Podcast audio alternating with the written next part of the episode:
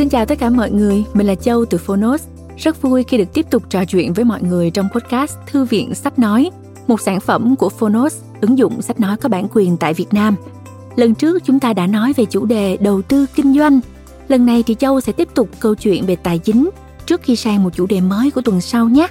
Cuốn sách của tuần này chúng ta sẽ cùng tìm hiểu đó là câu chuyện vô cùng thú vị xoay quanh cuộc đời và triết lý đầu tư của nhà lựa chọn cổ phiếu thành công nhất nước Mỹ Warren Buffett.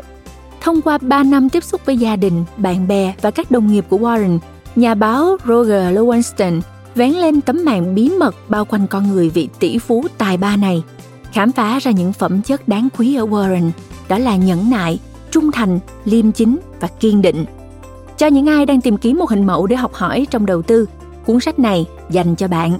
Châu nghĩ rằng Roger Lowenstein đã thành công trong việc vẽ nên bức chân dung đầy đủ nhất của Warren Buffett dưới nhiều khía cạnh khác nhau. Các bạn hãy cùng mình lắng nghe nhé. Và nếu yêu thích podcast này, hãy tải ngay ứng dụng Phonos để nghe thêm nhiều nội dung âm thanh chất lượng và độc quyền khác.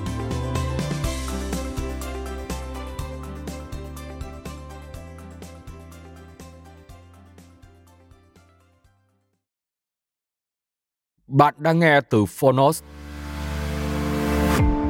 Warren Buffett.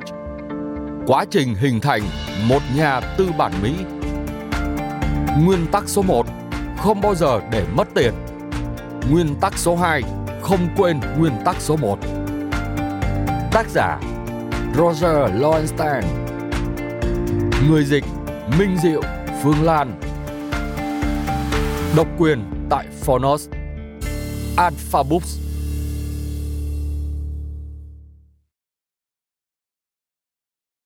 Lời tựa Lý Trường Chiến Chuyên gia kinh tế cao cấp Tư vấn tái cấu trúc Quản trị chiến lược và phát triển nguồn lực Lời đầu tiên, tôi muốn gửi lời cảm ơn đến Alpha Books, một nhà xuất bản có nhiều đầu sách hay, đã tiếp tục dày công tuyển chọn cuốn sách Warren Buffett.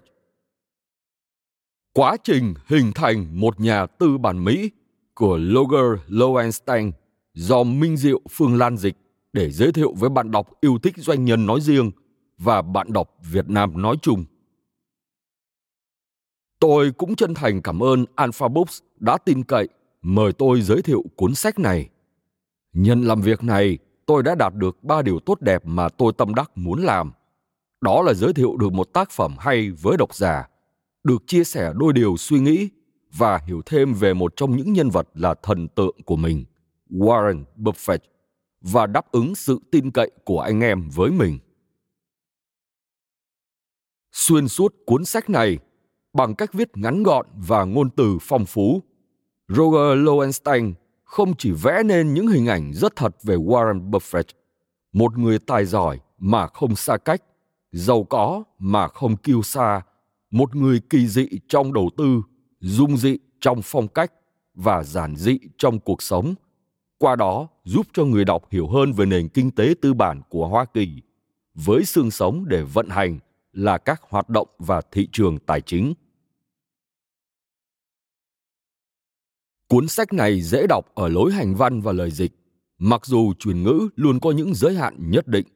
Theo tôi, sách cần thiết không chỉ cho những người đang làm quen và dấn thân vào thị trường chứng khoán, mà hơn nữa cho các doanh gia nghiệp chủ cần có khả năng tổng hợp và phân tích tài chính. Cần có cách tư duy chiến lược và cả cho những người không làm trong lĩnh vực kinh doanh hiểu hơn về kinh doanh và con người làm kinh doanh chân chính. Tôi đặc biệt đánh giá tốt đến thần tượng buffett không phải ở kết quả, hiệu quả về kinh doanh, mà đặc biệt là về nhân cách của nhà hiền triết của omaha. Phù thủy về đầu tư chứng khoán và một nhà từ thiện vĩ đại ẩn danh Warren Buffett. Có thể thấy, chính nền kinh tế và xã hội Mỹ đã là cái nô tốt để người xuất chúng như Warren Buffett ra đời và phát triển. Dù thế nào, giữa bộn bề số đông chạy theo các giá trị ngắn hạn và chỉ lướt sóng kiếm lời trên sàn chứng khoán, thì Buffett thực sự là một trường hợp rất cá biệt. Câu chuyện cổ tích về ông trong đầu tư chứng khoán và sự thành công lớn chắc chắn, ổn định và vững bền của Buffett đã tạo hứng khởi cho nhiều nhà sản xuất hay những người không được giàu từ trong trứng thêm vững niềm tin. Khởi nghiệp với hai bàn tay trắng chỉ bằng cách lựa chọn đúng các cổ phiếu để đầu tư, Buffett đã tích lũy và ông ở vào số ít người có tài sản đồ sộ nhất thế giới trong thế kỷ 20. Cũng có người bảo là may mắn thôi, nhưng với tôi, may mắn là từ của người thành công khiêm tốn và là lý do ngụy biện của kẻ không thành công. Ở trường hợp của Buffett, nếu xem xét kỹ thì quãng thời gian kéo dài đến 5 thập kỷ mà mức lợi nhuận rất ấn tượng, gần gấp 3 mức trung bình. Hơn thế nữa, lại có tính ổn định cao, ít rủi ro và chưa có thua lỗ nặng nề. Điều mà các nhà đầu tư khác luôn mơ ước và các học giả luôn cho rằng không thể đạt được kể cả khi may mắn. Chắc cũng đủ để nói may mắn là điều không dễ dàng đúng với trường hợp của ông. Điều tôi đặc biệt ấn tượng là câu chuyện thuở thiếu thời của Buffett. Từ việc ông bắt đầu tập kiếm tiền bằng cách bán 5 lon Coca-Cola với giá 6 xu một lon, lúc ông mới chỉ lên 6 tuổi. Rồi ngay cả trong lúc ốm rất nặng, ông vẫn say mê ghi những con số thể hiện cho ước mơ làm giàu của mình. Để nói với các cô y tá. Không chỉ vậy, ông thực hiện cả việc hùn hạp để bán nước chanh ở nhà người bạn thân Brussels, – rồi qua các trò chơi với các nắp chai và con số để không chỉ rèn luyện và làm giàu trí tuệ mà cả việc hiểu được thị trường và làm quen với tư duy kinh doanh qua việc hiểu thị phần và sự phát triển của các thương hiệu. Không chỉ vậy, điều đáng trân trọng ở Buffett là tính kiên định mục tiêu và kiên trì hành động không chỉ ở công việc mà cả trong tình yêu. Theo tôi, đây mới chính là những điều cần chú ý học hỏi nhất. Một trong những việc mà quỹ đầu tư của Buffett quan tâm và thường làm là tái bảo hiểm. Trong khi mọi người đổ xô đi săn bắn cơ hội, thì ông rất kiên trì nuôi trồng việc kinh doanh của mình. Một lần nữa, câu chuyện này cùng các câu chuyện về cuối đời và lời khuyên của các vĩ nhân khác khẳng định điều tôi luôn vững tin đó là work hard.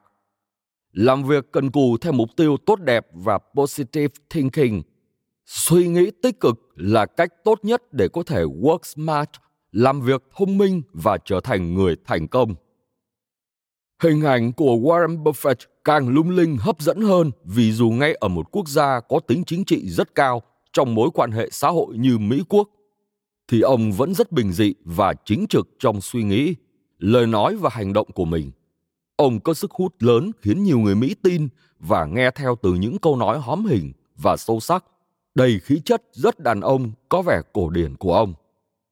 Qua diễn giải của mình, Buffett biến những vấn đề phức tạp với số đông trở nên đơn giản, dễ hiểu. Ông có thể hài hước hóa các câu chuyện nặng nề với những quan hệ nghiêm túc như ông từng phát biểu. Chính các chủ nhà băng mới là những người nên đeo mặt nạ. Hay ông nói với một người bạn vừa nhận được công việc trong ngành tài chính rằng đi theo làn đường chính trên phố Wall, anh sẽ không gặp phải nhiều xe cộ đâu tôi chưa bao giờ gặp được ai có thể tiên đoán được thị trường hay nếu nghe lời của một chủ ngân hàng đầu tư về việc có nên thực hiện một thương vụ nào đó hay không? Bởi nó giống như là hỏi người thợ cắt tóc, xem mình có nên cắt tóc hay không. Tính kỷ luật và nghiêm túc với chính mình của warren buffett đã giúp ông thành công và hiển nhiên là một tấm gương sáng cho mỗi chúng ta. Tài năng của ông bắt nguồn từ sự độc lập trong tư duy và khả năng tập trung cao độ vào công việc mà không cần quan tâm đến thế giới. Ông lớn lên từ gia đình bình thường ở một vùng khốn khó của nước Mỹ. Bằng cách sống của mình, ông làm cho người ta cảm được Buffett cao mà không xa, có tầm ảnh hưởng lớn mà vẫn rất đời thường. Nhiều người tôn sùng ông và tin theo lời ông. Ngay cả dân tài chính ngân hàng chuyên nghiệp phố Wall cũng mê Warren như điếu đổ và nâng niu từng bài phân tích tài chính, chen chỗ để lắng nghe cách ông bình luận và đầu tư. Phải chăng cũng từ nhân cách như vậy? Dù ở vị trí nào, tuổi nào và giàu thế nào, Buffett vẫn làm hết tất cả các ngày trong tuần và làm việc đến hơn 14 giờ mỗi ngày. Thật phi thường. Có thể sẽ có người bảo rằng Buffett quá máy móc nhưng thật ra ông quá tập trung tập trung cao độ vào mục tiêu công việc và mục đích cuộc sống, đến mức dễ quên những điều bình thường mà nhiều người khác vẫn phải nặng lòng. Phân tâm. Đọc về ông, bạn sẽ hiểu hơn vì sao một con người có năng lực thuyết giáo phi thường mà lại rất kín đáo. Một con người nhiệt huyết vô cùng mà lại rất điềm tĩnh. Một con người khi phân tích đầu tư tính đến cả những điều tưởng như nhỏ nhặt nhưng lại là người hào phóng làm từ thiện với lời nguyện hiến dâng hầu hết tài sản của mình mà không đòi hỏi. Thậm chí cấm, người khác đặt tên mình vào các chương trình hay công trình từ thiện. Ông, hình tượng của thành công như nhiều người vĩ đại, luôn là người kết hợp nhuần nhuyễn các khái niệm tưởng như trái nghịch nhau. Làm thế nào để hiểu hơn về cuộc đời và con đường thành công của một người có nhiều đặc điểm và đức tính như trên? Từ một em bé bán mấy lon Coca-Cola giá 6 xu, trở thành một trong ba nhân vật có tài sản được công bố giàu trong hàng top 3 của thế giới với sự kiên định đầu tư. Chắc hẳn như không muốn biết tỷ số trước khi xem trận đấu, tin rằng các bạn sẽ cho phép tôi dừng phần giới thiệu ở đây để chính bạn là người khám phá những điều thú vị về nhân vật kiệt xuất này trong những trang sách của Alpha Books. Chúc bạn sẽ đọc được thêm một cuốn sách hay và tin rằng cuốn sách này sẽ làm giàu thêm kho thông tin phong phú và phát triển hơn những kiến thức bổ ích cho cuộc sống của bạn. Giới thiệu Trong lịch sử đầu tư trên thị trường chứng khoán, Warren Buffett là một trường hợp rất cá biệt. Khởi nghiệp với hai bàn tay trắng chỉ bằng cách lựa chọn đúng các cổ phiếu để đầu tư. Buffett đã tích lũy được một gia tài vào loại đồ sộ nhất trong thế kỷ 20. Trong quãng thời gian kéo dài bốn thập kỷ, quá đủ để loại trừ yếu tố may mắn. Buffett đã chứng tỏ mình là một nhà đầu tư xuất chúng, đạt được mức lợi nhuận ấn tượng mà không hề phải đối mặt với một rủi ro lớn hay một năm thua lỗ nặng nề nào. Đây là thành tích mà từ lâu các chuyên gia, học giả và cả những tay buôn lão luyện trên phố Wall đã cho là không thể nào đạt được. Bằng những bước đi vững chắc cùng với những phẩm chất vượt trội, Buffett đã tạo ra khối tài sản với giá trị không tưởng là hơn 15 tỷ đô la. Từ thời Eisenhower cho đến Bill Clinton, từ những năm 1950 cho đến những năm 1990, từ thời chiến tranh Việt Nam cho đến thời người ta đua nhau lao vào những cổ phiếu có độ rủi ro cao để đổi lấy lãi suất lớn và cho đến cả kỷ nguyên mới của công nghệ thông tin – lúc nào cũng vậy dù thị trường có đang bùng nổ hay rơi vào cảnh ảm đạm dù nền kinh tế có đang vận hành trơn tru hay đang lâm vào khủng hoảng thì buffett vẫn kiếm được những khoản lợi nhuận khổng lồ trong những năm tháng đầu tiên của nước Mỹ thời hậu chiến, trong khi những cổ phiếu lớn trên thị trường chỉ tăng khoảng 11% giá trị mỗi năm, thì Buffett đạt được mức lợi nhuận gộp hàng năm 29,2%. Thành tựu của ông còn mang ý nghĩa đặc biệt hơn nữa bởi nó chính là sản phẩm của phương pháp đầu tư dài hạn theo lối cổ điển.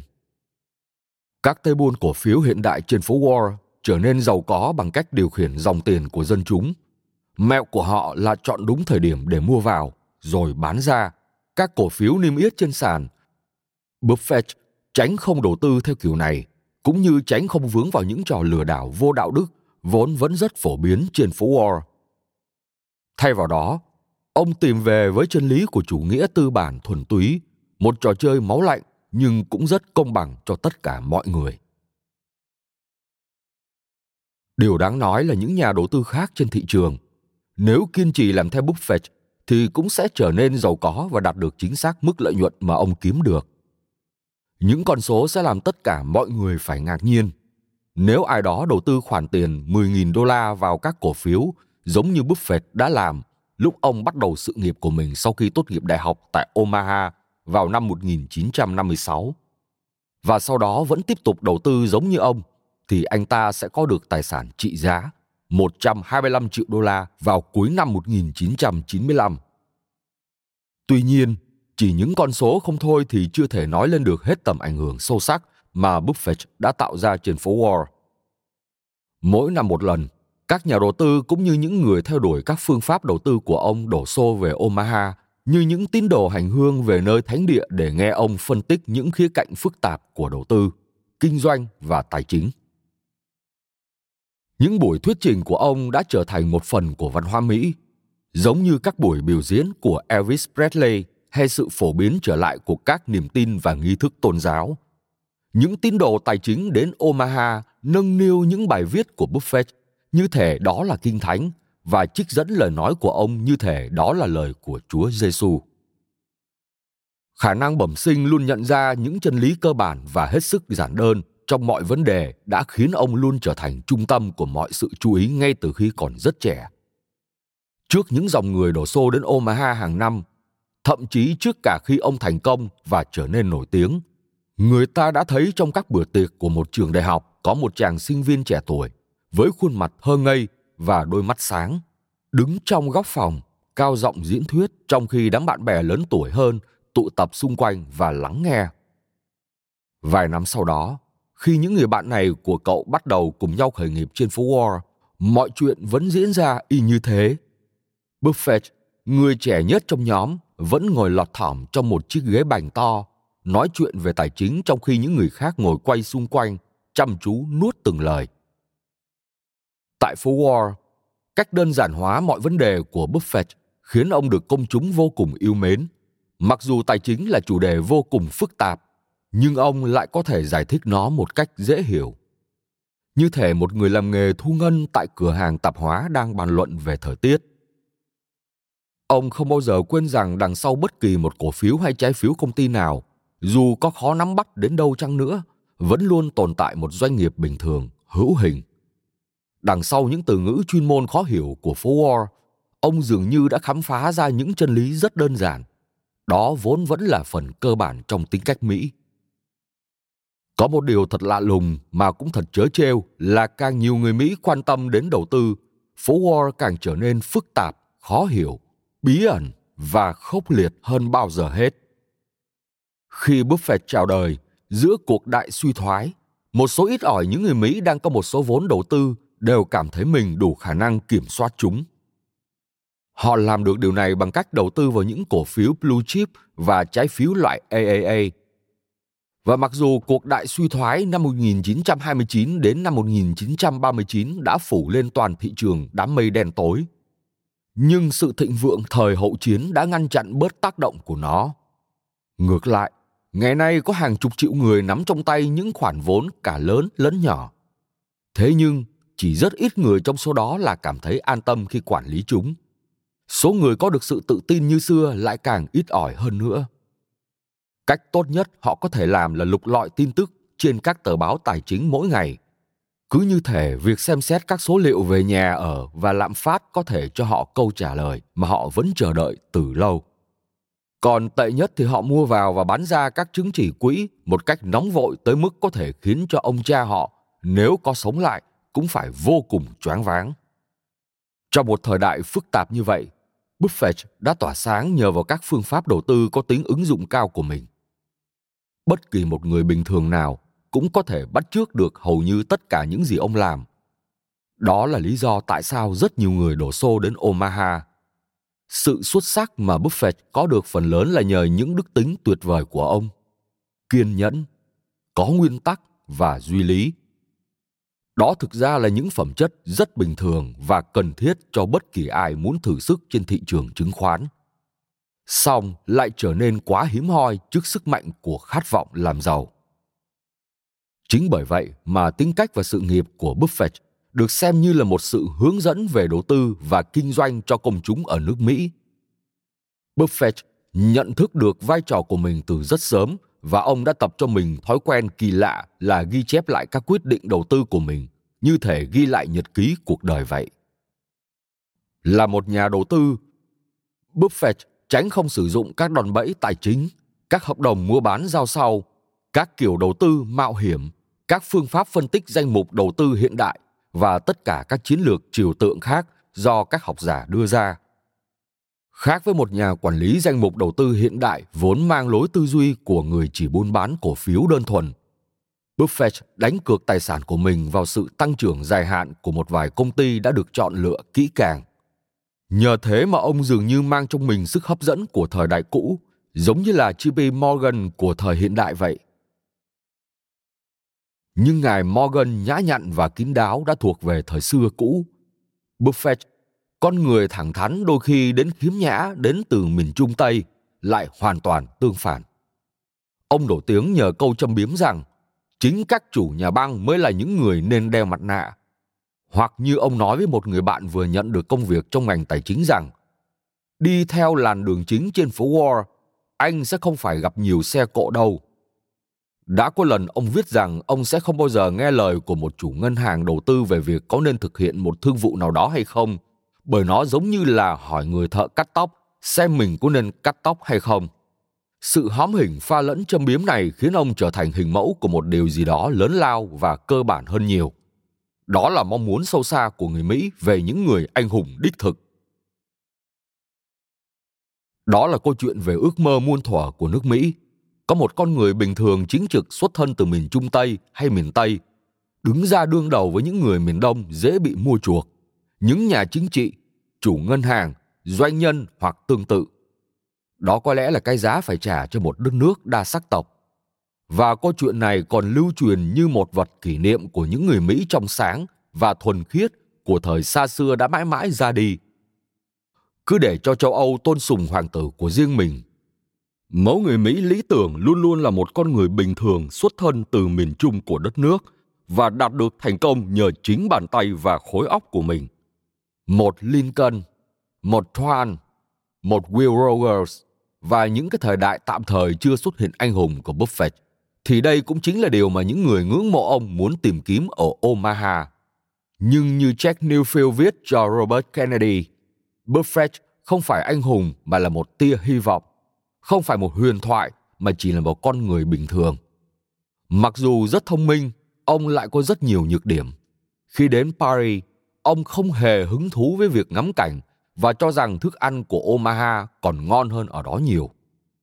Tài năng của ông bắt nguồn từ sự độc lập trong tư duy và khả năng tập trung cao độ vào công việc mà không cần quan tâm đến thế giới. Nhưng những đức tính này cũng tạo ra rất nhiều khiếm khuyết trong con người ông.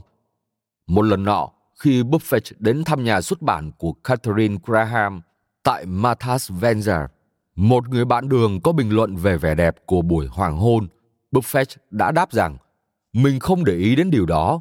Cứ như thể ông cần phải chú tâm, tập trung trí óc của mình ở một mức độ nào đó thì mới thấy được vẻ đẹp của một buổi hoàng hôn. Thậm chí, ngay tại ngôi nhà để nghỉ ngơi sát biển của mình tại california, buffett cũng làm việc tất cả các ngày trong tuần mà hiếm khi bước chân ra đến bờ biển. Cũng giống như quy luật vẫn thường thấy ở những nhân vật phi thường khác Buffett đã phải trả một cái giá khá đắt cho tài năng của mình. Lớn lên trong một gia đình không thực sự đầm ấm, ông luôn giấu mình trong một pháo đài cảm xúc. Một số ít người làm chung văn phòng còn không biết gì về con người nội tâm của ông. Kể cả sau hàng chục năm, thậm chí ngay cả những người con của ông cũng hiếm khi nhớ được một lần ông lột bỏ cái vỏ điềm tĩnh bên ngoài của mình và biểu lộ chút cảm xúc. Mặc dù có tính cách của một người có khả năng thuyết giáo nhưng Buffett lại là người kín đáo vô cùng.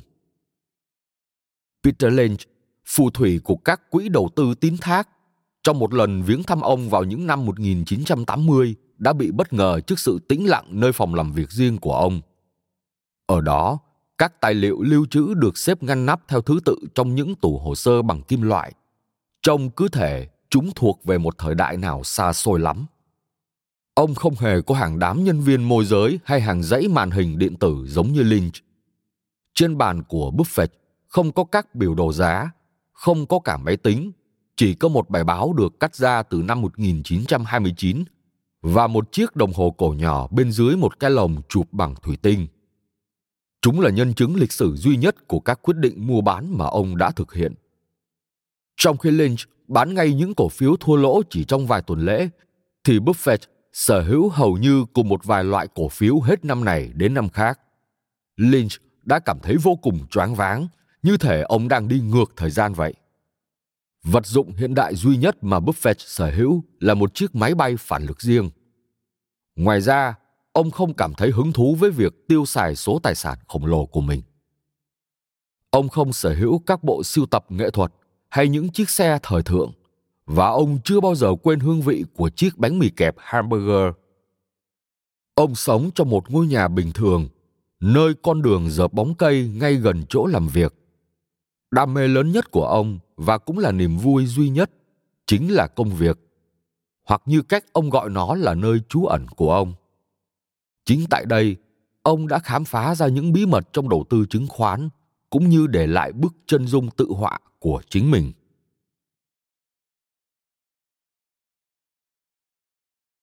Chương 1 Omaha Giống như viên kim cương lớn nạm vào bờ sông Missouri, Omaha là thành phố kỳ diệu của miền Tây và là điều kỳ diệu của kinh doanh, khả năng và sự tiến bộ. Quảng cáo của công ty điện thoại năm 1990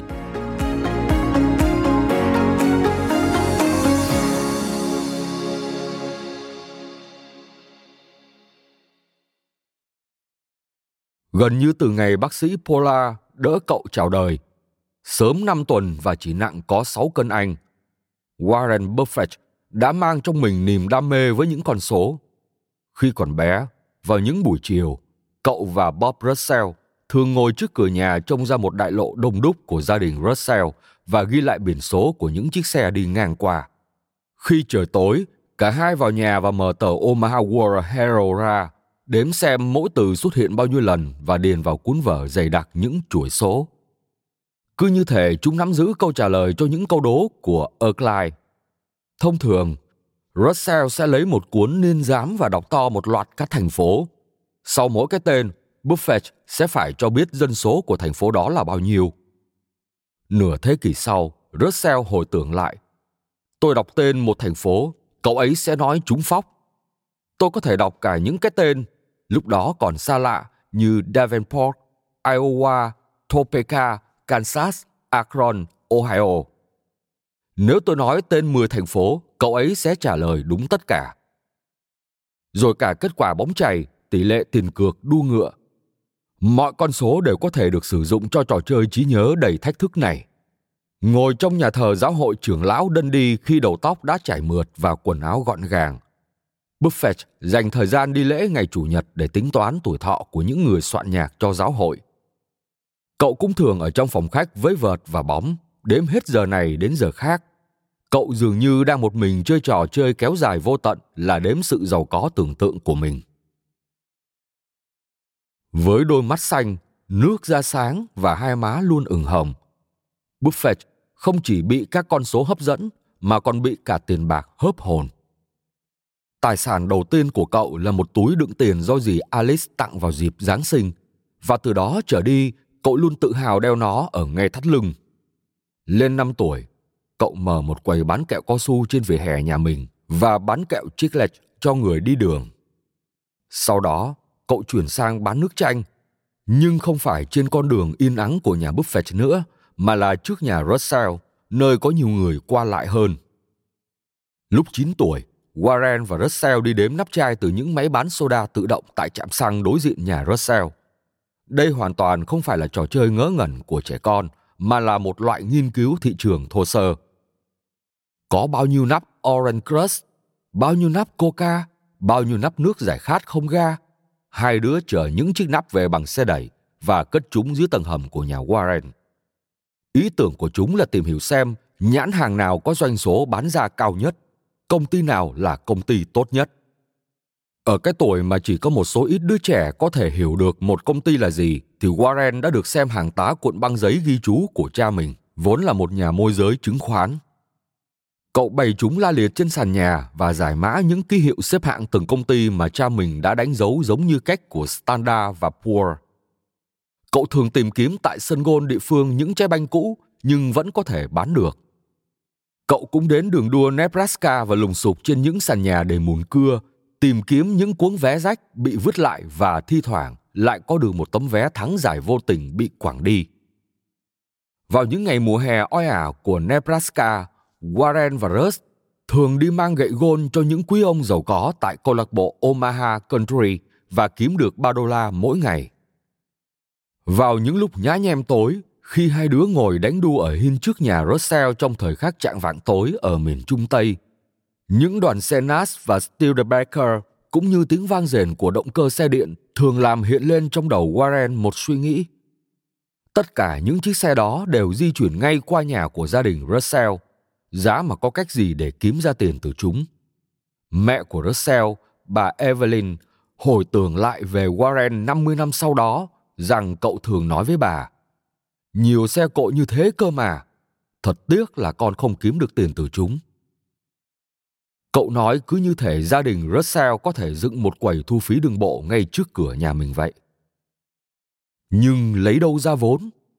Warren là con thứ hai trong số ba người con và là con trai duy nhất trong nhà. Mẹ ông là một người phụ nữ nhỏ nhắn và hoạt bát, xuất thân từ một thị trấn nhỏ thuộc nebraska. Bà rất nhanh nhẹn và cũng như rất nhiều phụ nữ khác, rất tận tâm với vai trò chăm lo cho gia đình, đặc biệt là rất giỏi với những con số. Cha của Warren là một người nghiêm nghị nhưng rất tốt bụng. Ông có ảnh hưởng rất lớn đến cuộc đời cậu con trai. Chính ông đã mở cánh cửa ra thế giới cổ phiếu và trái phiếu cho Warren. Về mặt này thì ông đã gieo một hạt giống tốt. Thế nhưng sự nhạy bén của Buffett cha trước những con số lại không bằng con trai mình và cả khát vọng làm giàu của ông cũng vậy. Nhưng rồi điều gì đã khiến Warren không mấy thiết tha với ngôi nhà đẹp đẽ và thoải mái của mình, mà lại lang thang trên các đường đua ngựa cứ như thể đó là một thảm ngọc trai?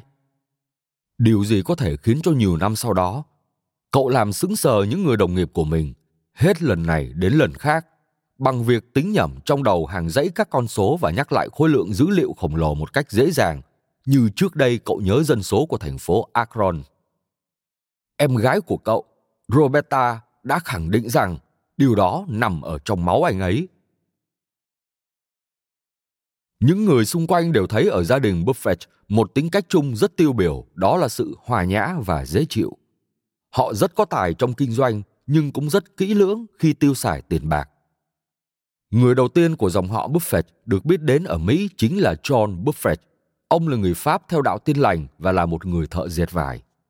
Ông kết hôn với Hannah Titus tại Huntington, nằm về bờ biển phía bắc của Long Island vào năm 1696. Gia đình Buffett tiếp tục ở lại Long Island và làm nghề nông cho đến tận sau cuộc nội chiến. Tuy nhiên, trong con người họ luôn ẩn giấu nhiều tham vọng, thứ vốn vẫn mâu thuẫn với tính cách tằn tiện của gia đình. Năm 1867, Sidney Holman Buffett được thuê khai khẩn đất đai cho chính ông nội mình là Zebulon Buffett.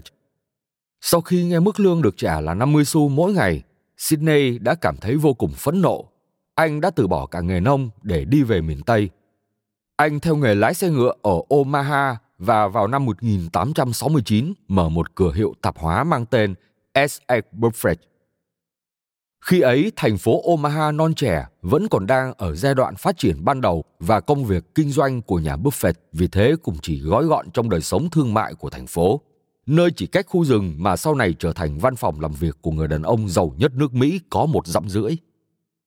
Ở Omaha ngày đó, nhà cửa được xây bằng khung gỗ, nằm dựa lưng vào những dốc đứng gồ ghề dọc sông Missouri. Mặc dù trước cửa các ngôi nhà đều có vẻ bằng phẳng, song cả thị trấn lại nằm trên một vùng đất có địa hình đồi núi. Khu vực này vẫn còn là một nơi vắng vẻ tiêu điều cho đến tận năm 1854, khi một hiệp ước với những người da đỏ Maha, sau này là người Omaha, cho phép dân nhập cư đến sống trong lãnh thổ Nebraska. Nhưng thời điểm có ảnh hưởng mạnh mẽ đến sự phát triển của Omaha sau này lại là năm 1859. Abraham Lincoln khi ấy còn là một luật sư trong ngành đường sắt năm đó đã viếng thăm vùng này và cắt lấy một phần đất của nó để làm tài sản bảo đảm cho một khoản vay không có khả năng thanh toán. Vài năm sau đó, Tổng thống Lincoln đã chỉ định thành phố này là ga phía đông của tuyến xe lửa Union Pacific, là mạng lưới đường sắt lớn nhất tại Hoa Kỳ có trụ sở đặt tại Omaha, bang Nebraska. Sydney Buffett mở cửa hiệu của mình vào thời điểm thật thích hợp chỉ 3 tháng sau khi các tuyến đường dây tại đây được nối với các vùng lân cận, Omaha trở thành điểm xuất phát lý tưởng cho các đầu máy xe lửa chạy xuyên qua các vùng đồng bằng. Nó nhanh chóng tràn ngập những người đến định cư, những người đầu cơ, cựu binh sĩ thời nội chiến, nhân viên đường sắt, những kẻ được ra tù và cả gái mại dâm. Nhiều người trong số họ tình cờ đến với cửa hàng của Buffett, nơi anh bán đủ thứ từ thịt chim cút, vịt rừng cho đến gà gô, Người ông Zebulon rất hoài nghi về triển vọng của cậu cháu trai. Trong bức thư viết cho đứa cháu 21 tuổi của mình, Zebulon nhấn mạnh rằng sự thận trọng trong kinh doanh là khẩu hiệu của dòng họ Buffett. Cháu đừng mong có thể kiếm được nhiều tiền ở đó. Ông chỉ hy vọng công việc kinh doanh của cháu sẽ tốt đẹp hơn vào mùa xuân.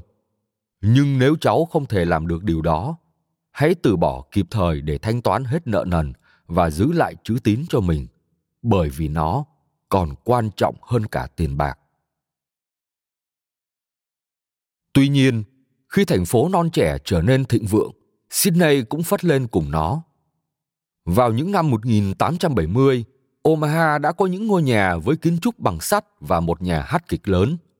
Vào lúc chuyển giao thế kỷ, nó đã có những tòa nhà trọc trời, tháp treo và dân số 14.000 người với tốc độ phát triển nhanh chóng.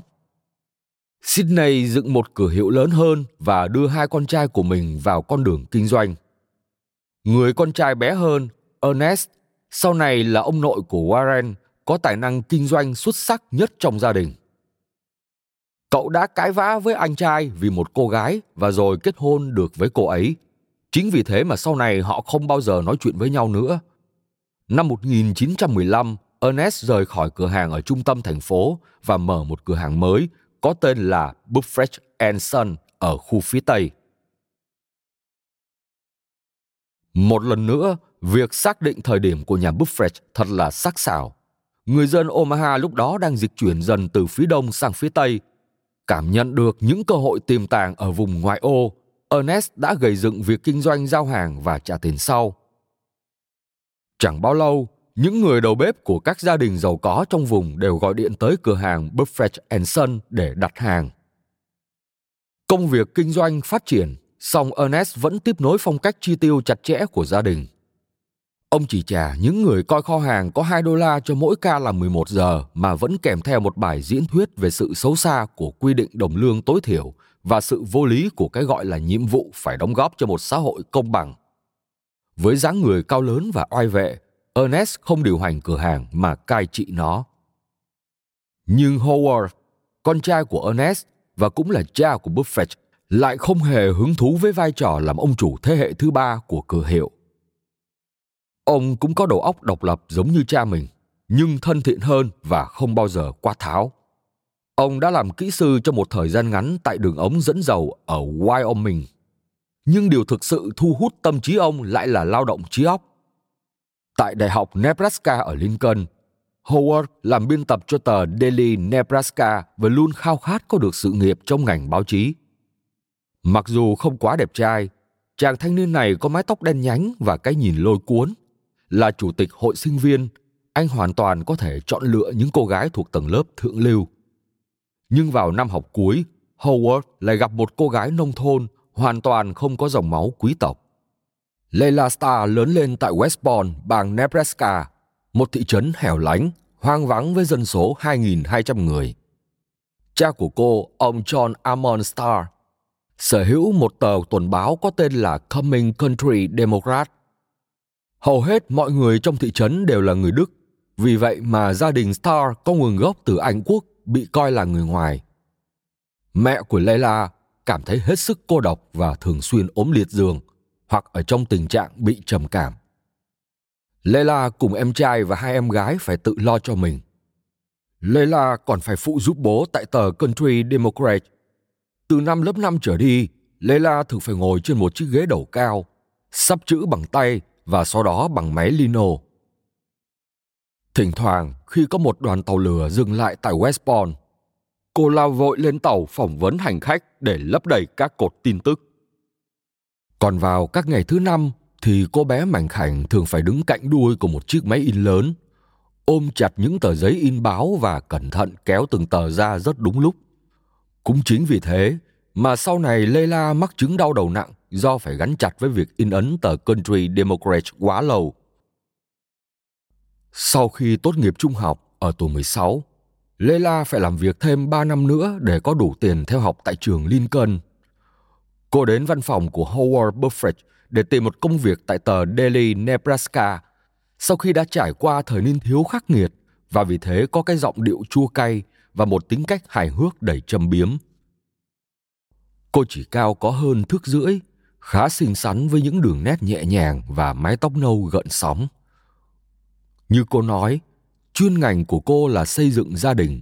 Đó có phải là điều hoàn toàn bất hợp lý đối với một cô gái đang đối mặt với nguy cơ phải trở về quê ở West Howard thuê cô và nhanh chóng đề nghị được hẹn hò với cô. Cả hai người dường như đều bị hút hồn ngay từ cái nhìn đầu tiên.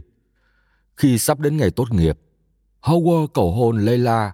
Cha cô là John Starr, một người đàn ông có học thức, luôn hy vọng con gái mình sẽ hoàn tất chương trình đại học, nhưng vẫn chúc phúc cho đôi trẻ. Đám cưới được tổ chức tại West Point một ngày sau lễ Giáng sinh năm 1925 trong cái lạnh âm 10 độ C. Theo cuốn hồi ký mà Leila viết cho những đứa cháu mình thì Howard sau đó đã nói với bà rằng Khi anh cưới em, đó là điều tốt đẹp nhất mà anh đã từng làm. Chẳng có ai kịp nghĩ tới tuần trăng mật. Ngay sau khi đám cưới kết thúc, họ lập tức lên xe buýt tới Omaha. Howard được mời làm cho một tờ báo, công việc mà anh mong muốn. Nhưng một người bạn của cha anh đã để dành cho anh một công việc với mức lương 25 đô la một tuần trong một công ty bảo hiểm. Sự nhượng bộ của Howard là điều dễ hiểu. Như Leila nói, anh ấy chịu theo ý của cha, người đã trang trải hết chi phí học hành cho anh. Hai vợ chồng chuyển tới ngôi nhà một tầng làm bằng ván tre màu trắng có lò sưởi đốt than đá trên đại lộ Baker. Đối với Leila, đó là một khởi đầu khó khăn. Lớn lên dưới sự nuôi nấng của một người mẹ ốm yếu, cô đã không được chuẩn bị cho vai trò nội trợ trong gia đình. Vì Howard sử dụng chiếc xe hơi nên Leila phải đi bộ ra đón xe điện để đi làm khi cô nhận việc in ấn hay làm thư ký tạm thời. Công việc đôi khi còn kiếm được nhiều tiền hơn cả Howard trong những năm tháng đầu tiên đó. Sau giờ làm, cô lại trở về với hàng đống việc nhà. Năm 1927, Leila trải qua một ca phẫu thuật mắt. Sau ca phẫu thuật này, chứng đau đầu của cô lại tái phát. Một năm sau đó, khi Doris, đứa con gái đầu lòng của họ chào đời, Leila đã bị sốt cao tới 40,5 độ C, khiến mọi người hoảng hốt. Nhưng hai năm sau, cô lại sinh hạ một cậu con trai, đặt tên là Warren Edward. Đó là một ngày hè ẩm ướt, ngày 30 tháng 8 năm 1930, một cơn mưa bất chợt làm dịu đi cái nóng 32 độ C. Ngay từ khi còn bé, Warren đã tỏ ra cẩn trọng hơn so với những đứa trẻ cùng trang lứa. Khi cậu nhóc học đi, hai đầu gối cậu lúc nào cũng cong khuỵu xuống như để chắc chắn rằng cậu sẽ không bị ngã đau. Khi mẹ cậu đưa cậu và chị Doris đi lễ nhà thờ, Doris thường khám phá lung tung và bị lạc, trong khi Warren chỉ đứng khép nép bên cạnh mẹ. Leila viết rằng, tôi chẳng gặp rắc rối nhỏ nào với thằng bé cả. Trong một bức hình chụp khi Warren lên 2 tuổi, trông cậu chắc mập và mái tóc vàng hoe, đi giày buộc dây và tất trắng, một tay nắm chặt một cục gỗ hình lập phương, thoáng mỉm cười và mắt nhìn đăm đắm. Tóc cậu lúc đầu có màu đỏ vàng, sau thì chuyển thành nâu, nhưng tính khí thì vẫn không hề thay đổi. Cậu không đi lang thang đến những chỗ mình không biết và cũng không bao giờ gây rắc rối hay đánh nhau. Roberta, cô em gái nhỏ hơn Warren 3 tuổi, sẽ bảo vệ cậu khỏi những kẻ hay bắt nạt. Có lần Howard mang về nhà vài đôi găng tay đấm bốc và gọi một cậu bé hàng xóm về để thi đấu với cậu. Lela kể lại rằng, sau này Warren chẳng bao giờ đụng đến chúng nữa. Cậu hiền lành đến nỗi các chị gái và những người khác trong gia đình luôn có bản năng bảo vệ cho cậu. Cậu dường như chẳng bao giờ sẵn sàng để đánh nhau. Những năm đầu của Warren cũng là thời gian khó khăn đối với gia đình Buffett. Howard làm nhân viên kinh doanh cổ phiếu tại ngân hàng Union Street Bank. Ông Ernest với tính cách chặt chẽ luôn cho rằng đó là một nghề không chắc chắn. Ông thu gọn suy nghĩ của mình trong một bức thư gửi cho chú Clarence của Warren như sau. Ta biết tất cả những gì cần phải biết về chứng khoán, và nói ngắn gọn lại thì nó có nghĩa là bất kỳ kẻ nào đủ kiên nhẫn để dành dụng từng đồng đô la cho tới tận khi hắn ta 50 tuổi, chỉ là một gã ngu ngốc chết tiệt trên thị trường. Howard viết ngoạch ngoạc ngoài lề bức thư một người ủng hộ nhiệt thành cho công việc kinh doanh của tôi. Tuy nhiên, cùng năm đó ông Ernest đã tỏ rõ khả năng phán đoán chính xác của mình.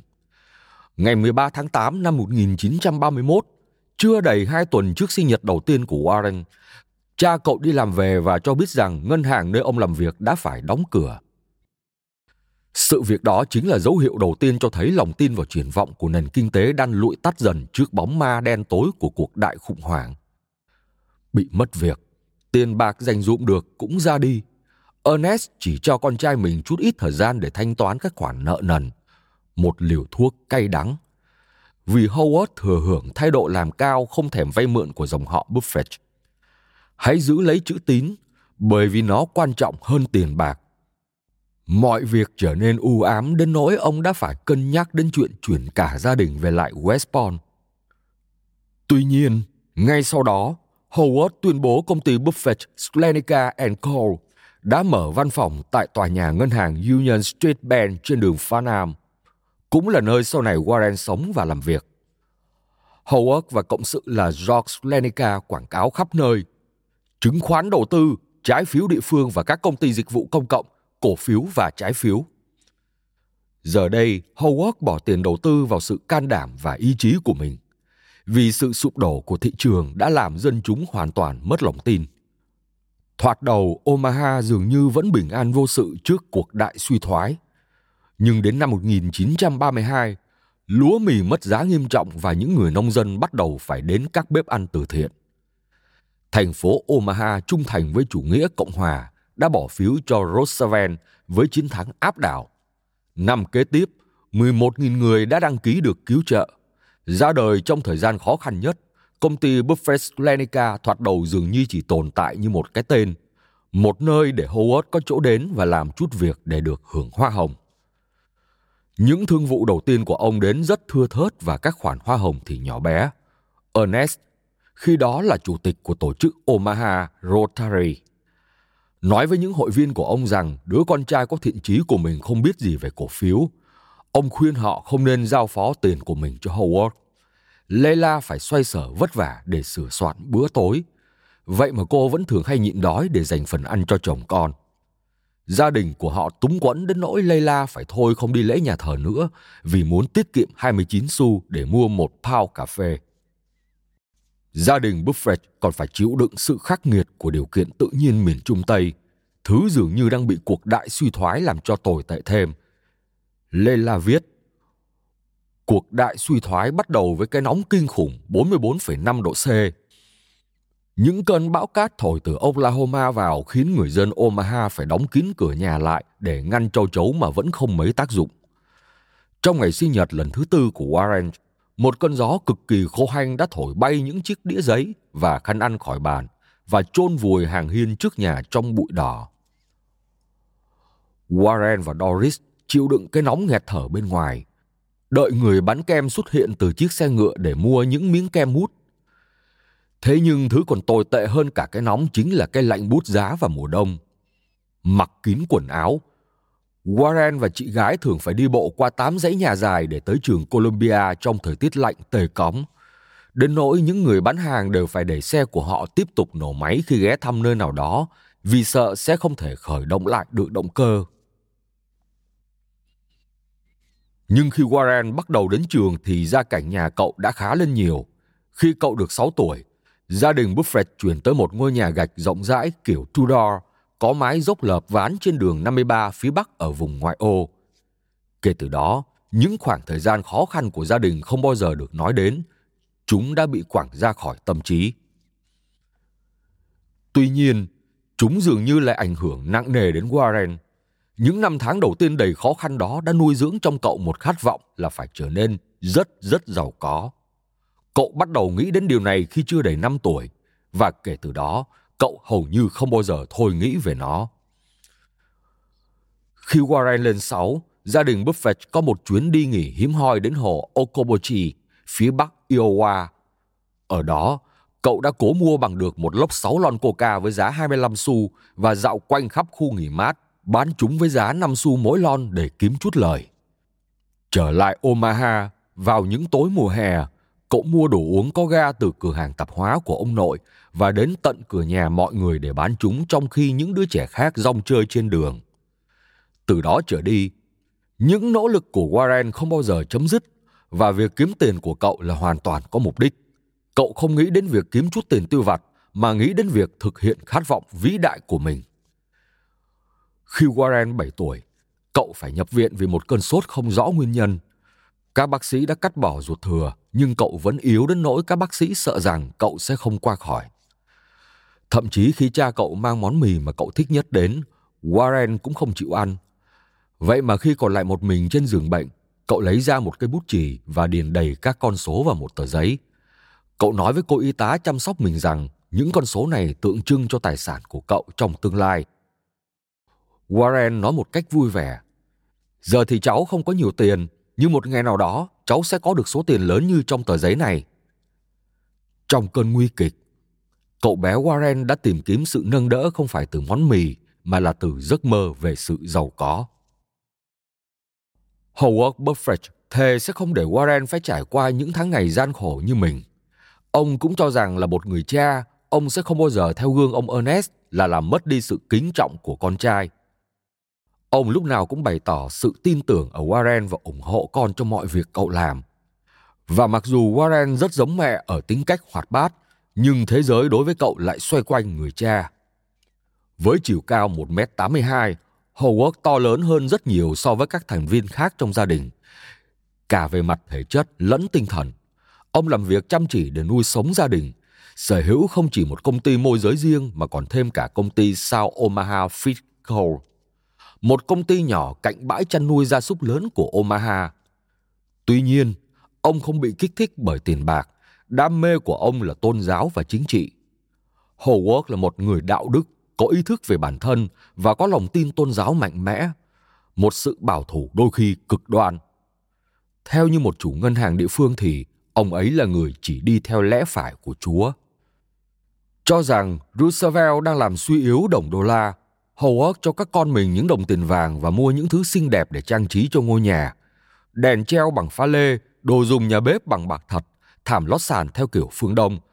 Ông làm tất cả những điều này với quan điểm rằng những vật hữu hình có giá trị hơn là tiền giấy. Ông thậm chí còn tích trữ thực phẩm đóng hộp và mua một trang trại. Dự tính sẽ dùng nó làm chỗ trú ẩn cho gia đình khỏi sự tàn phá của lạm phát. Howard cũng luôn theo đuổi một nguyên tắc còn bền vững hơn bất kỳ quan điểm chính trị nào của ông. Đó là thói quen suy nghĩ độc lập. Khi những đứa con vây quanh mình, Howard thường nhắc tới câu châm ngôn mà ông rất ưa thích của Emerson. Người vĩ đại chính là người dù ở giữa đám đông vẫn duy trì một cách hoàn hảo tinh thần độc lập như khi ở một mình.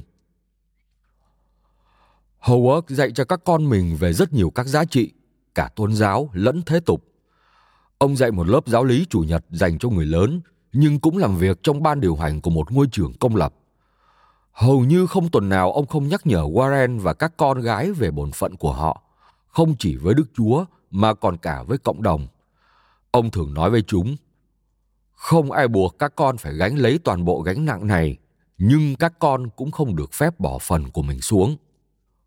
Có lẽ, cũng giống như những người cùng thế hệ với mình, Howard không chỉ thuộc lòng những câu cách ngôn kiểu đó mà còn cố gắng hiện thực chúng trong cuộc sống.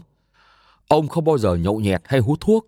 Khi cổ phiếu của một khách hàng đầy thiện chí của ông mất giá thê thảm, Howard cảm thấy muộn phiền và ông sẵn sàng mua lại chúng vào tài khoản của mình. Khi ai đó kể với ông về một tệ nạn xã hội nào đó, ông sẽ đáp lại. Anh là một công dân tốt, anh sẽ làm gì trước tình trạng đó? Ông rất hay ngồi trên chiếc ghế da màu đỏ trong phòng khách, bên chiếc máy hát đĩa bật những bản nhạc của Stephen Foster hay những bài thánh ca và hành khúc. Như một thói quen, vào chủ nhật, ông thường đưa gia đình đến ăn tối tại nhà hàng dùng toàn đồ đạc bằng đất nung rất đông đúc có tên Union Station và sau đó tới tiệm kem Evan Ice Cream trên đường Strander Street. Và dù luôn vận com lê đen lịch thiệp, lúc nào người ta cũng thấy trên gương mặt ông nụ cười dễ chịu. Herbert Davis Trước kia là cộng sự của Howard nói, anh ấy hội tụ tất cả những tính cách mà mọi người mong muốn ở một người cha. Những đứa con của ông rất sợ làm ông thất vọng. Doris từ chối ngồi cùng với những đứa bạn đang uống bia vì sợ cha trông thấy và cho rằng mình cũng giống bọn chúng. Roberta nhớ lại, tất cả các nguyên tắc đối với ông đều là tối thượng. Bạn cảm thấy mình buộc phải là một người tốt thực sự. Warren lý tưởng hóa cha mình nhất. Cậu rất thân mật thoải mái và dễ chịu khi ở gần ông. Một lần nọ, khi ở trong nhà thờ, Warren đã nói với cha mình lúc đó đang hát thánh ca sai điệu. Cha à, cả hai cha con mình đều có thể hát, nhưng chúng ta không thể hát cùng một lúc với nhau được đâu. Howard đã chiều mến gọi con trai mình là quả cầu lửa. Khi Warren 10 tuổi, Howard dẫn cậu lên New York trên một chuyến tàu đêm. Đó là việc ông vẫn làm với từng đứa con của mình. Leila tiễn Warren đi trong tư thế nắm tay người bạn tốt nhất và cặp cuốn sách sưu tập tem to đùng của mình dưới cánh tay. Lịch trình của họ bao gồm một trận bóng chày, một buổi triển lãm các con tem và một địa điểm có bán xe lửa đồ chơi hiệu Leon. Tại phố Wall, Warren đã đi thăm sở giao dịch chứng khoán.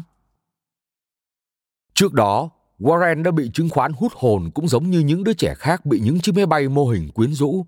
Cậu bé thường xuyên ghé thăm công ty môi giới chứng khoán của cha mình, nơi lúc ấy đã trở nên thịnh vượng và vừa mới chuyển đến tòa nhà Omaha National Bank với những cột đá cẩm thạch tại đường số 17 và Farnham. Nấp sau những song sắt sơn vàng trên văn phòng của cha mình, Warren nhìn chăm chú vào các chứng chỉ cổ phiếu và trái phiếu. Trong mắt cậu, chúng có một sức cám dỗ kỳ diệu. Cậu thường chạy xuống công ty môi giới chứng khoán Harris Ephraim nằm trong cùng tòa nhà, nơi có rất nhiều người trong ngành tài chính tại Omaha lui tới để tham khảo giá cả thị trường chứng khoán. Jess Livermore, nhà đầu cơ khét tiếng tại Escorts, thường ghé qua đó khi ông ta vào thị trấn, viết nguệch ngoạc lệnh đặt mua hay bán các cổ phiếu vào một mảnh giấy rồi lặng lẽ rời đi.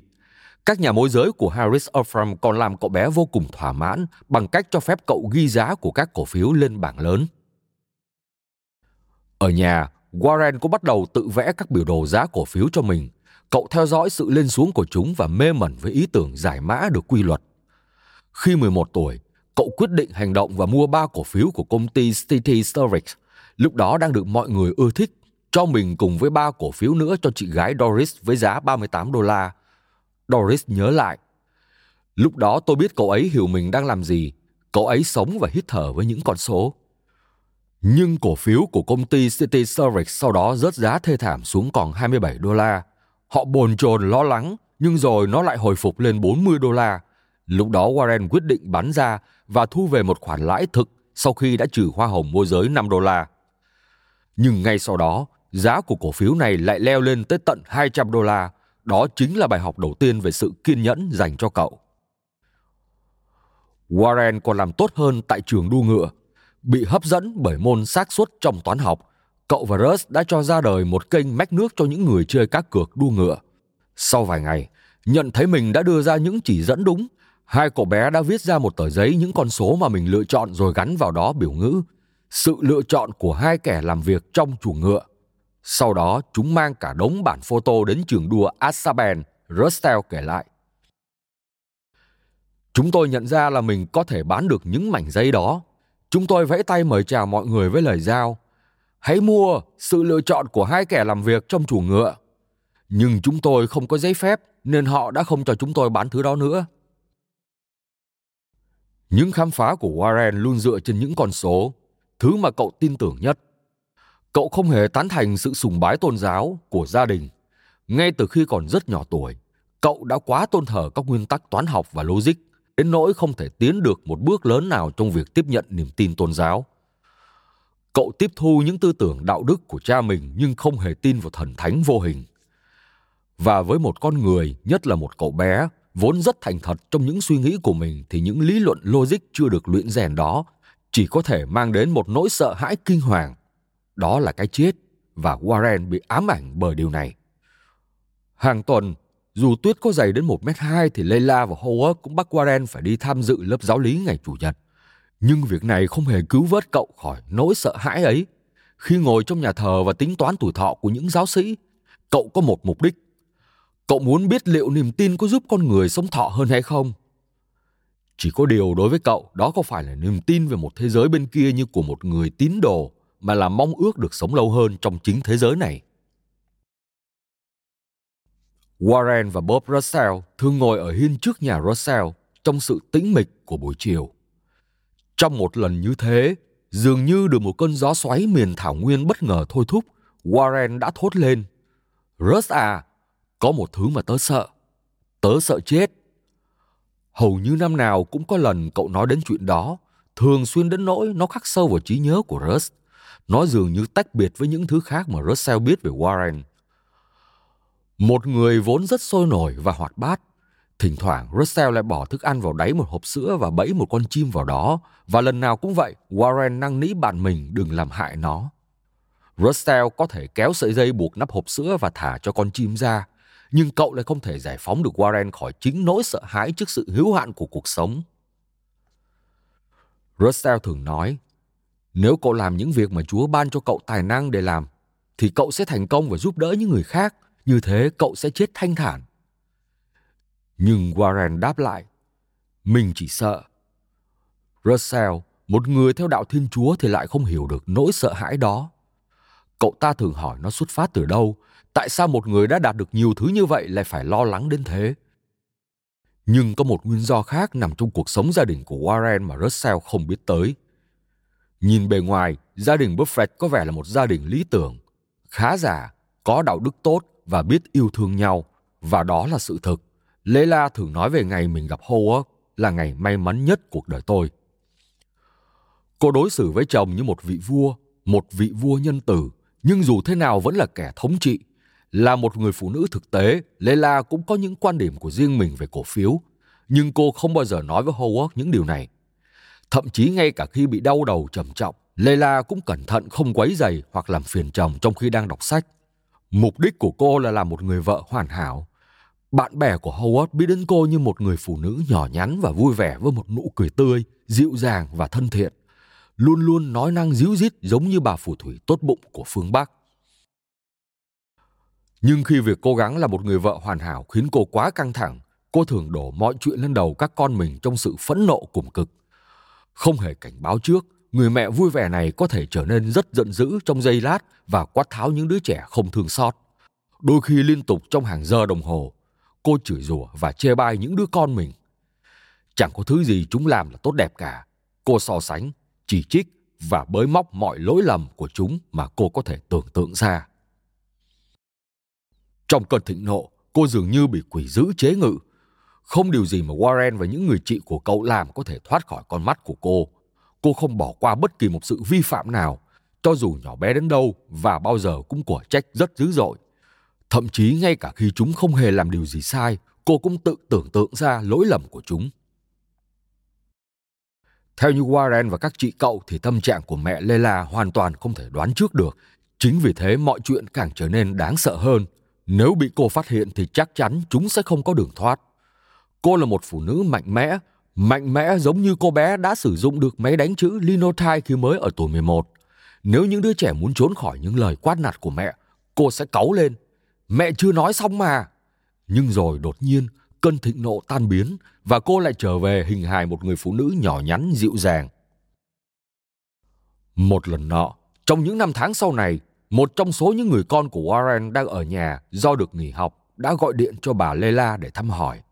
Nhưng bà đã đột nhiên chút lên cậu tất cả sự giận dữ.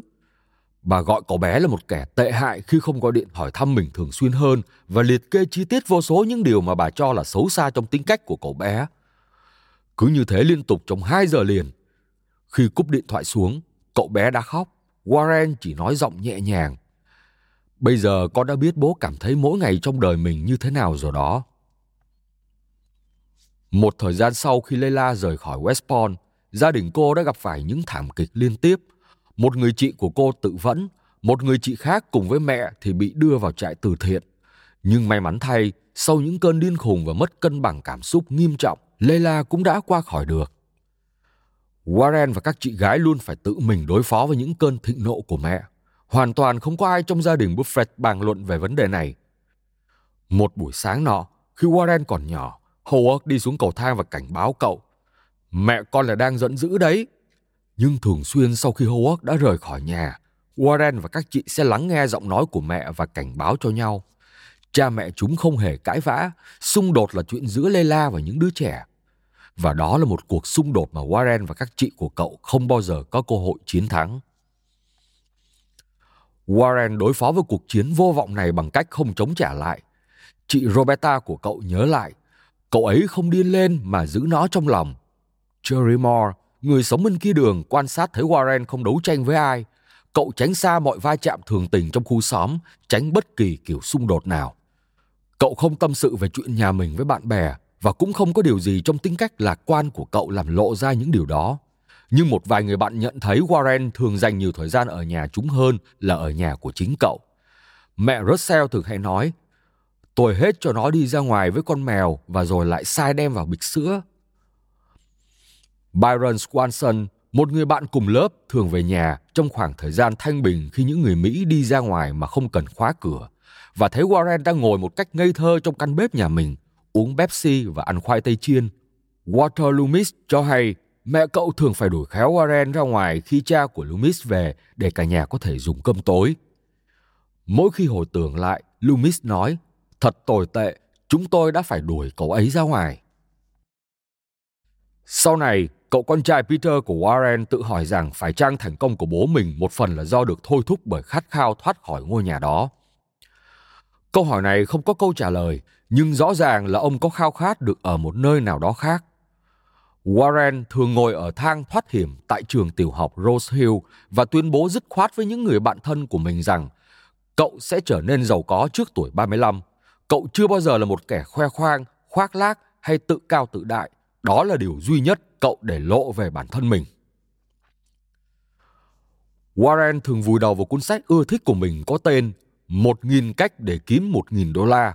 Đó là một lời cổ vũ cho những tỷ phú tương lai với những câu chuyện như tạo dựng một công việc kinh doanh tại nhà và bà McDougall biến 38 đô la thành một triệu đô la như thế nào. Warren tưởng tượng về mình một cách sinh động như thể chính cậu là nhân vật trong phần minh họa, đứng bên một núi tiền xu cao ngất ngưỡng, thứ sẽ mang lại cho cậu nhiều hạnh phúc hơn bất kỳ núi kẹo nào. Rõ ràng cậu là người đọc được những giấc mơ của tác giả. Cậu cũng nắm bắt tốt những lời khuyên trong cuốn sách để bắt đầu bất kỳ kế hoạch nào mà cậu chắc chắn sẽ không chờ đợi lâu. Tại đường số 52, mọi người biết đến Warren như một con mọt sách. Cậu còn được công nhận là người có trí nhớ kiệt xuất. Cậu khá to lớn hơn so với tuổi mình và thích chơi thể thao tuy còn đôi chút lóng ngóng. Tuy nhiên, cậu lại có thể nói về những khám phá trong môn tài chính của mình với một niềm say mê rất dễ khiến người khác cũng bị cuốn hút theo. Khi Warren nói, những đứa bạn của cậu chắc chắn sẽ vảnh tai lên nghe. Cậu cũng thuyết phục những đứa bạn khác tham gia các vụ làm ăn với mình nhưng điều đó không đáng kể gì so với sức cuốn hút mà tự bản thân cậu tạo ra với chúng. Giống như cha Howard đã nói, cậu là quả cầu lửa đang thu hút bướm đêm.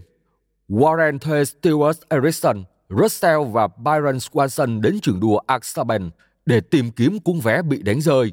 Cậu lôi kéo cả nửa số người trong khu phố của mình đi thu gom banh gôn. Chẳng bao lâu sau, cậu có được những thùng lớn chứa những quả banh gôn đã được phân loại theo giá và nhãn hiệu trong phòng ngủ của mình. Người hàng xóm Bill Pritchard nhớ lại. Cậu ta mang ra cả tá banh gôn.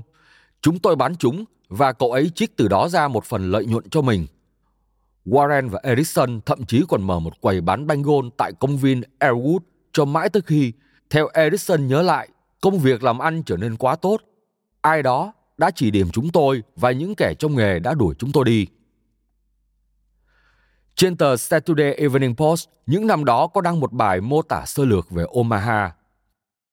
Trong đó khắc họa theo lối châm biếm một thành phố hoang vu và nghèo nàn nằm ở tận cùng miền đất văn minh, vốn đã kết thúc tại Des Moines. Và nơi bắt đầu của thiên nhiên hoang dã vốn được tính từ dãy Rocky Mountain. Người ta chỉ có thể nhận ra dấu hiệu văn minh ở đây nhờ vào sự tuân thủ các luật lệ chung của xã hội. Nó cũng chẳng có gì đặc sắc ngoài thời tiết vô cùng khắc nghiệt sự đóng góp duy nhất của nó cho văn hóa của đất nước là những bữa tối với đồ ăn của hãng thực phẩm lừng danh Swanson. Nhưng phủ lên câu chuyện về một miền đất bị văn hóa bỏ quên này lại là một cái nhìn khác, lãng mạn hơn nhiều. Trong đó, Omaha được ví như một nơi trú ẩn duy nhất còn nguyên vẹn cho những ai muốn trốn tránh khỏi miền Tây tội lỗi. Một nơi giản dị và chân quê. Cũng có chút ít sự thực trong câu chuyện này, nhưng chắc chắn nó đã được phóng đại lên rất nhiều. Nó phần nào giải thích cho khuynh hướng mô tả Buffett là một người khó hiểu, thay vì là một người tài năng hay khôn ngoan, giống như việc một người dân New York vẫn thường được mô tả là nhà thông thái của Omaha hay nhà tiên tri của Omaha.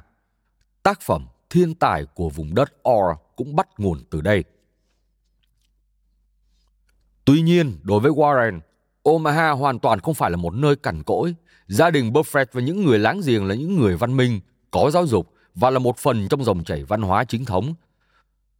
Fred Astaire đã học khiêu vũ tại Chamber Academy trên đường Farnham. Diễn viên kiệt xuất Harry Fonda cũng bắt đầu sự nghiệp lừng lẫy của mình từ các sân khấu ở quê nhà Omaha.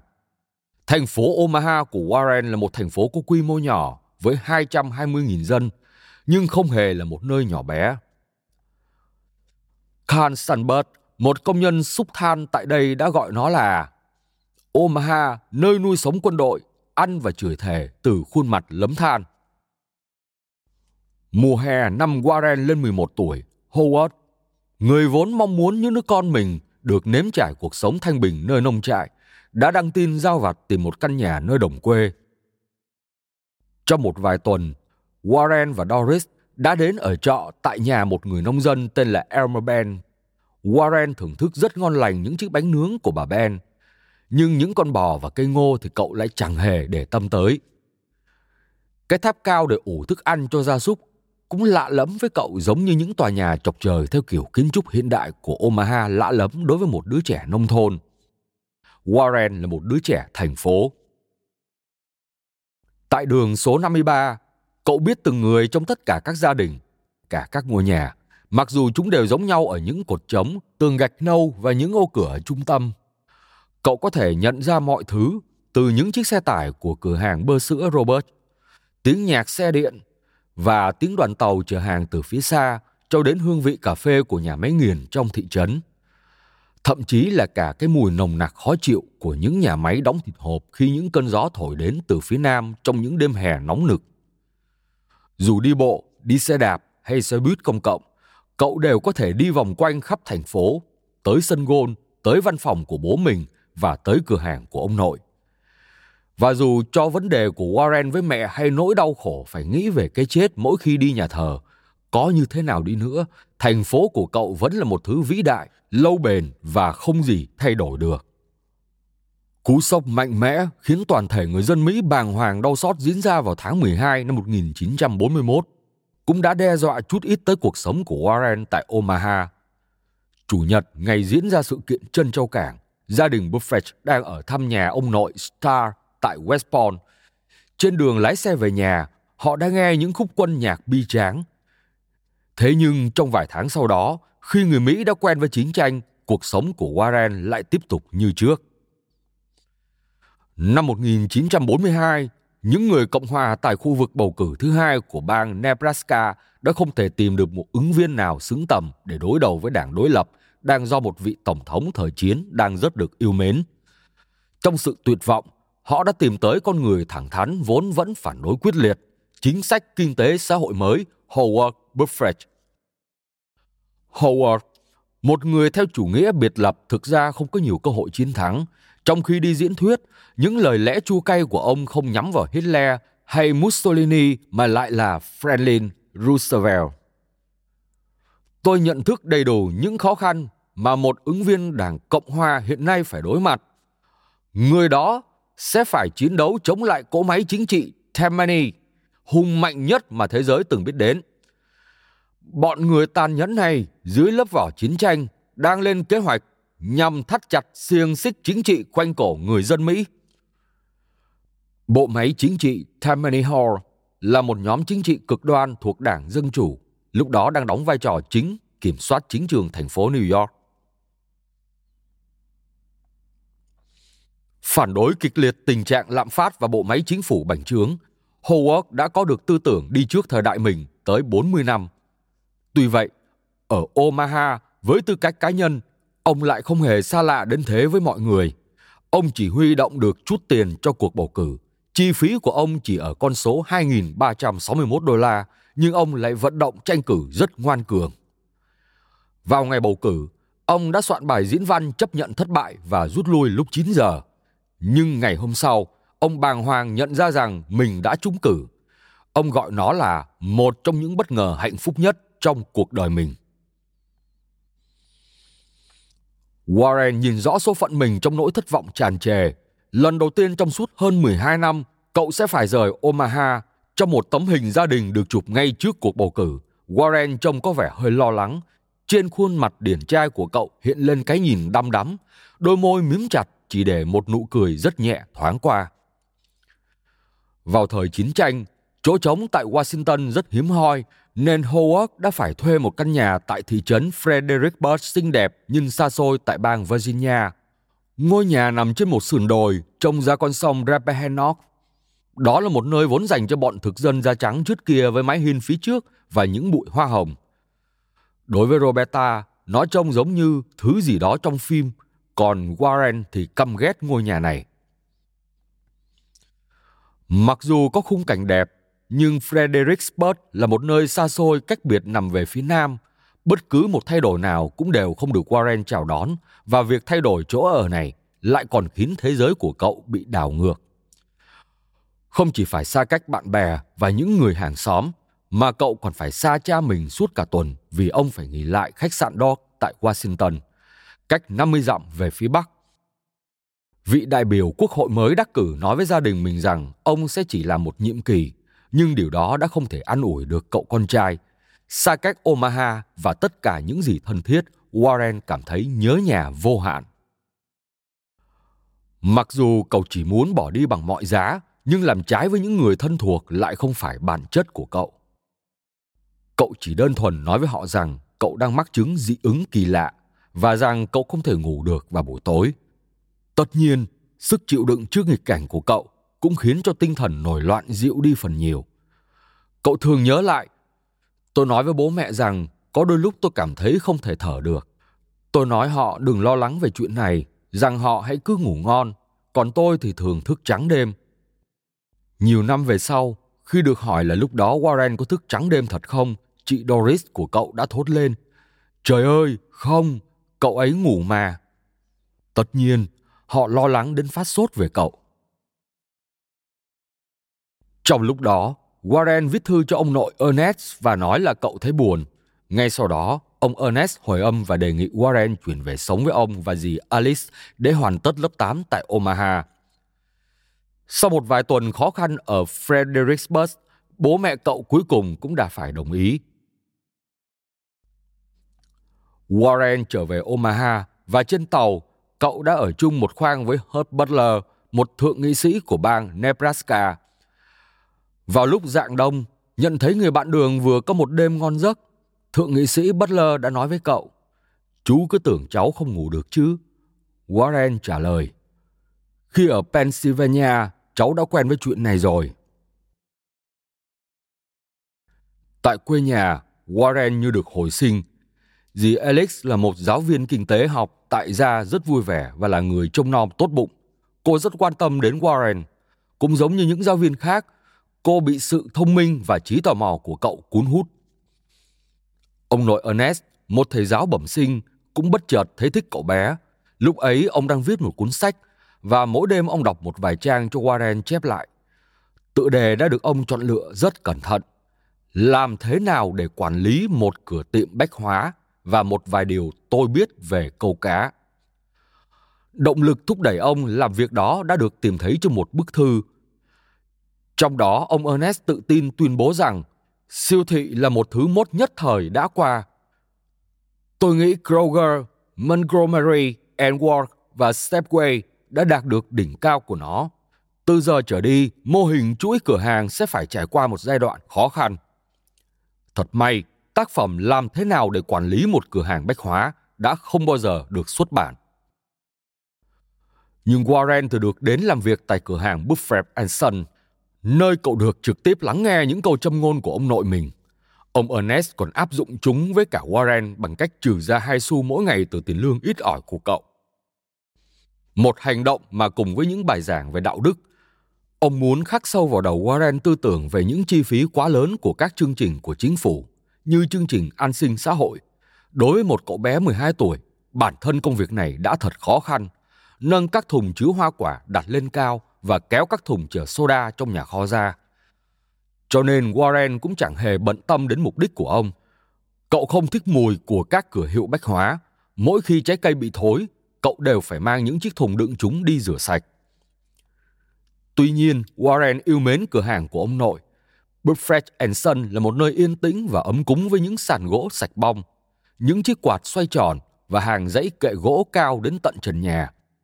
Khi có ai đó muốn mua hộp ở tận kệ phía trên, Warren hoặc một nhân viên khác của cửa hàng sẽ di chuyển một cái thang trượt đến nơi thích hợp để leo lên đỉnh kệ. Đây chính là công việc kinh doanh thành công đầu tiên mà Warren thấy. Ông chú Fred của cậu, vốn đứng sau quầy tính tiền, luôn nói những lời vui vẻ với mọi khách mua hàng. Với món bánh mì cay mới nướng, format tuyệt ngon, quả hạch và bánh quy đựng trong bao còn chưa đóng kín, cửa hàng Buffett Son có một điều gì đó thu hút khiến mọi người luôn muốn quay trở lại. Có lẽ đó chính là tinh thần tiết kiệm tới từng đồng của ông nội cậu. Charlie Munger, đối tác sau này của Warren trong kinh doanh, cũng làm việc tại cửa hàng vào mỗi thứ bảy. Dù vậy, mãi đến nhiều năm sau đó anh ta mới gặp Warren. Munger nhìn thấy ở cửa hàng một kiểu văn hóa rất đậm đà, như thể nó bước ra từ những bức vẽ của Norman Rockwell. Họa sĩ nổi tiếng của nước Mỹ thế kỷ 20, người dân Mỹ biết đến và yêu quý ông thông qua hơn 300 tranh minh họa cho bìa báo The Saturday Evening Post mà ông đã vẽ trong vòng 4 thập kỷ. Trong đó, ông mô tả những sự kiện bình thường vẫn diễn ra trong đời sống hàng ngày, song lại thể hiện những tư tưởng văn hóa sâu sắc. Không một ai tỏ ra lười nhác, mọi người sẽ cực kỳ bận rộn ngay từ sáng sớm cho đến tận tối mịt. Khi Bill Buffett, anh họ của Warren đến trễ vài phút, ông nội tóc bạc trắng, đẫy đà, sẽ chào đón anh với chiếc đồng hồ bỏ túi trên tay, hét lên từ ban công của tầng 2, Billy, mấy giờ rồi? Trong khi sống ở gia đình ông Ernest, Warren thường đến ăn trưa tại nhà Canfor, người sau này là bạn làm ăn của cha cậu. Cậu thường miệt mài đọc một cuốn sách về đầu tư lấy từ phòng đọc của ông Ford trong khi bà Ford chuẩn bị bữa trưa. Cậu còn thích nó hơn cả cửa hiệu bách hóa của ông nội.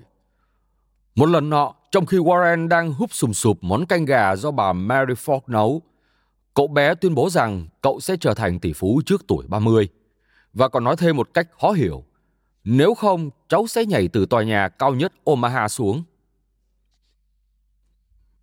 Bà Mary Ford cảm thấy khiếp sợ và bảo Warren không được nhắc lại điều đó nữa. Warren nhìn bà và cười. Dù sao thì bà cũng không cưỡng lại nổi sự đáng yêu đến lôi cuốn của cậu bé và luôn luôn chào đón cậu tới nhà mình. Dường như Mary Ford là người đầu tiên hỏi Warren, tại sao cháu lại muốn kiếm tiền nhiều đến như vậy? Warren trả lời, Cháu không muốn tiền, cháu muốn tận hưởng niềm vui khi kiếm được tiền và nhìn chúng sinh sôi nảy nở. Những tháng cuối cùng của năm lớp 8, Warren đã có được chút thời gian vô cùng thoải mái. Cậu gặp lại lũ bạn thân và có những cuộc dạo chơi quanh thành phố, từ cửa hàng buffet ở khu ngoại ô phía Tây tới những con đường đầy sỏi tại các khu buôn bán của thành phố. lang sang nơi các chợ trời và các nhà kho bằng sắt và ngói đỏ. Đó là nơi Sydney thành viên đầu tiên của dòng họ Buffett tại Omaha đã mở cửa hiệu của mình, trước đó 3 phần tư thế kỷ. Là thế hệ thứ tư của dòng họ Buffett tại Omaha, Warren cảm thấy đây thực sự là quê nhà của mình. Cậu có cách sống thoải mái của thành phố này. Có giọng nói của vùng thảo nguyên và cũng mang cái vẻ bề ngoài điềm nhiên bí ẩn của nó. Cậu hoàn toàn không phải là một người đơn giản, nhưng thông qua những nét đặc trưng riêng, tính độc lập tham vọng trở thành một người giàu có cộng với vẻ bề ngoài điềm tĩnh, ta có thể dễ dàng nhận ra cậu đích thực là một người miền Trung Tây. Mùa thu năm 1943, Warren đã không còn lý do gì để từ chối chuyển về sống với gia đình tại Washington nữa. Sự giải thoát đối với cậu đã chấm dứt. Cảm ơn bạn đã lắng nghe podcast Thư viện Sách Nói Tải ngay ứng dụng Phonos để nghe trọn vẹn sách nói của kỳ này bạn nhé. Hẹn gặp lại bạn trong các podcast sau.